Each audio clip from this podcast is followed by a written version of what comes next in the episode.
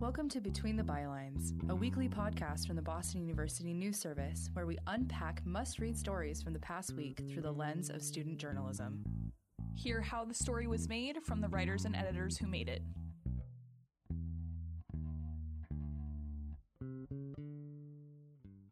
Hi, it's February 7th, 2019. I'm Sophie Will, and I'm the managing editor. And I'm Abigail Freeman, and I'm the assistant managing editor.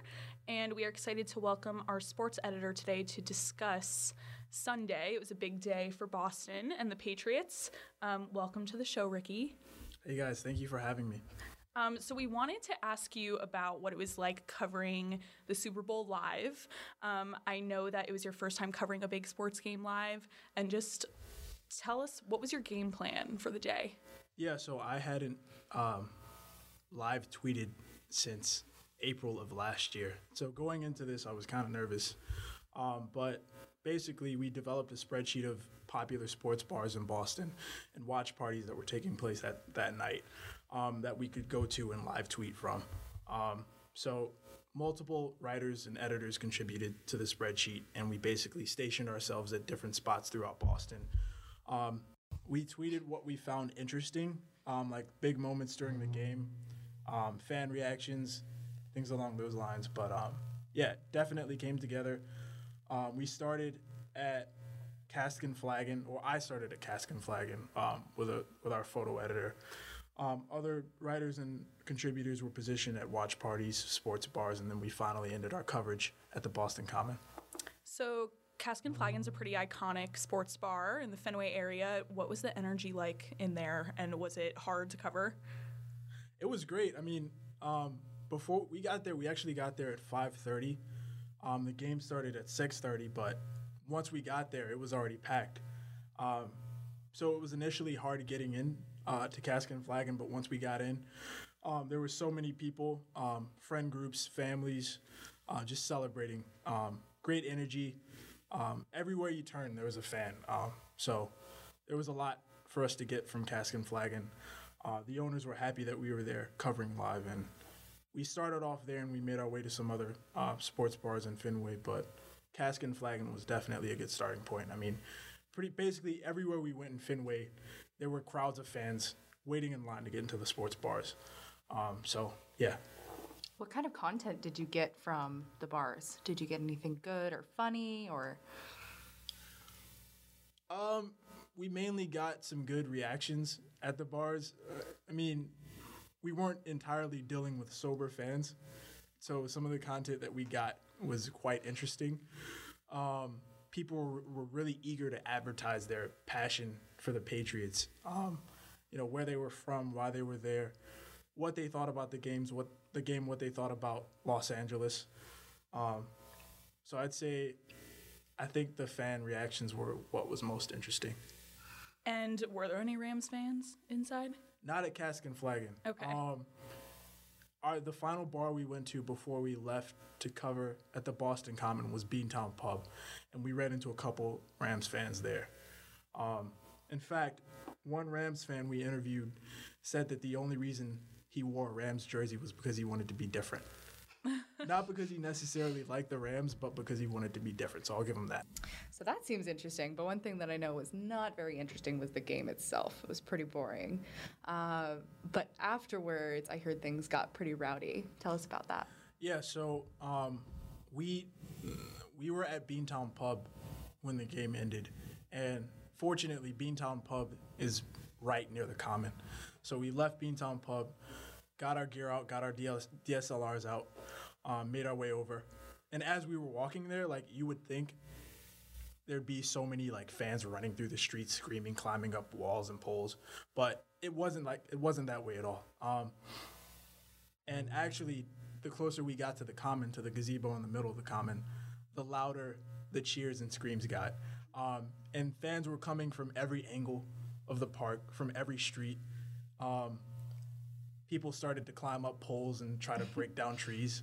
Uh, but the usual when we the win. usual, the yeah. usual. Um, but it was there were definitely some great moments. Um, we got a lot of good pictures, video, um, fans singing and cheering, and um, yeah, it was a great moment.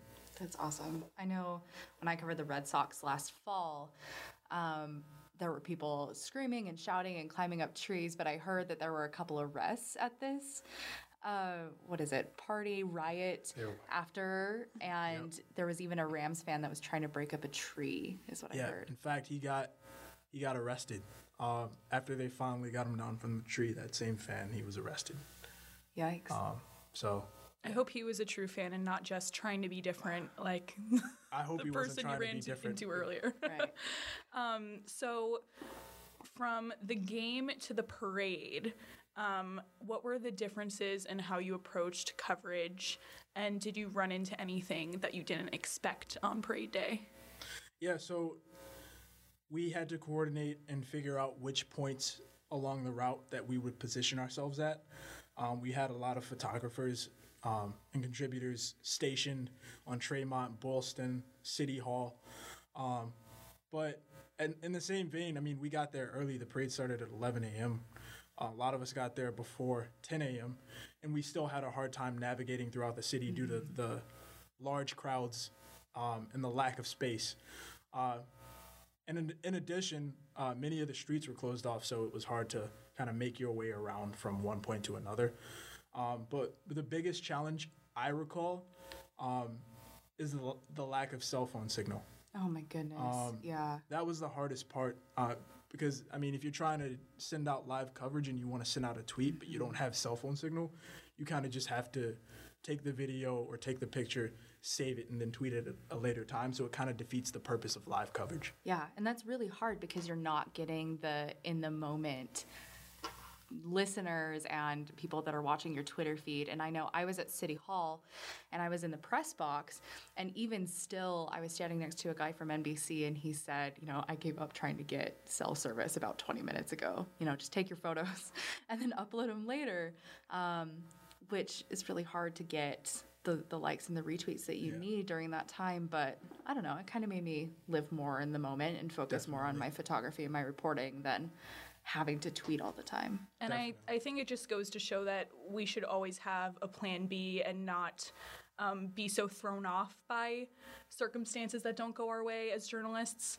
Um, and even with all that being said, you all still got great photos. Um, our photos were featured in WCVB, so congrats on that. And um, how did it feel to be picked up by other news outlets? And there were a couple others, right? Yeah, so there was NBC, um, WCVB, Storyful. So it felt great to see our coverage, you know, be included in other outlets' um, coverage, um, especially for me since I hadn't tweeted in a long time.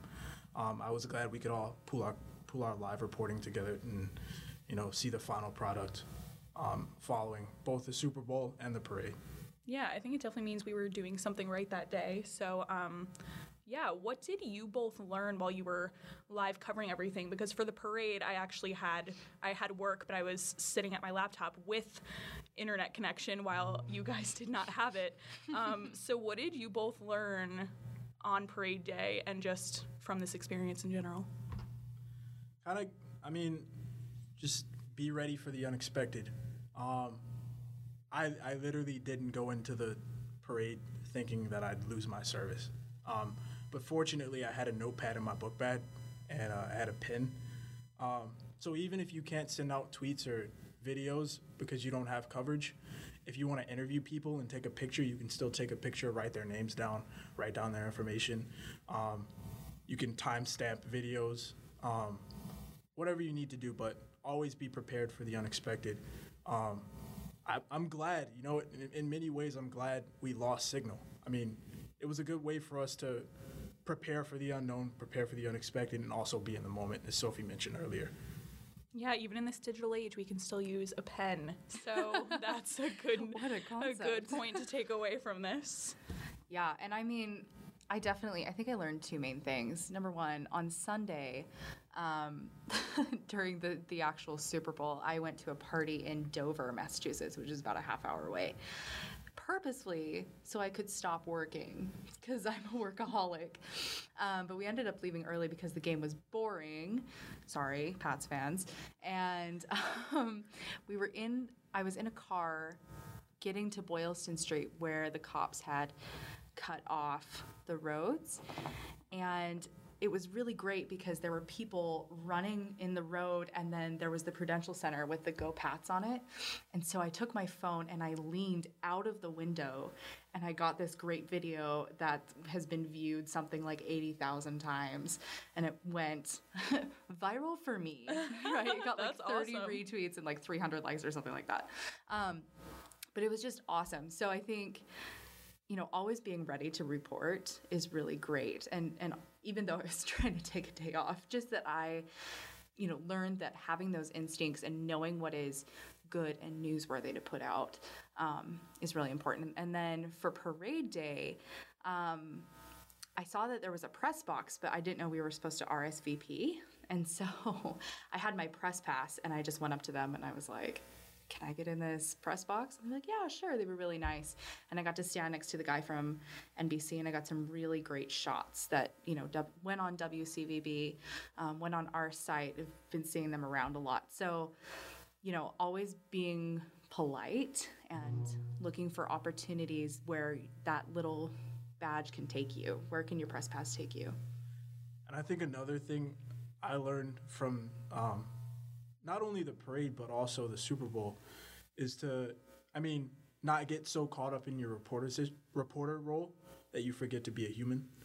um, because, I mean, if you're walking around, I mean, you're tweeting out your live coverage, and if you're so caught up in this position that you forget to just, I don't know, have a conversation, um, people see through that. Um, so I think I found a lot of success in interviews um, Tuesday for the parade when I kind of like just let my hair down and talk to people as people and not as a reporter. Um, and then once I had established that uh, that contact in a friendly way, in a casual way, it was eas it was easier for me to ask, you know, can I interview you, uh, or ask you a few questions. Yeah, I think that's an interesting point because at the end of the day, like how you're going to connect with other subjects and get material that is really engaging is by being yourself and having um, candid, open conversations. So I definitely think that that's a good takeaway. Yeah, I agree. Well, it's been an interesting week, a very busy one. So, Ricky, how has being sports editor this week taken a toll on you, if any? I, I definitely haven't gotten as much sleep as I would have wanted to. um, in fact, my eye twitched multiple times today. um, I wanted to stop it, but I couldn't. But I was really thankful for this week. Um, you know, for s- Sunday and Tuesday's coverage, um, I felt like I learned a lot from it and was able to grow with the people around me. Um, so it's definitely been a good week so far. I appreciated the work, um, and I'm looking forward to the rest. Yeah, absolutely. You guys did a really, really good job. You and Mariana, who did our social media, and our advisor MJ, who stepped in, and Abby, who stepped in on our social media. We really had a really solid team working on this coverage. I'm really proud of all that we did. So, anyways, that's all we have for this week. Thank you so much for tuning in. If you want to know more about BU News Service, visit us at our website, bunewsservice.com, or send us an email at bunewsservice at gmail.com. Our pitch meetings are Thursday today at 6.30 p.m. in COM 321. And until next week, this has been Between the Bylines.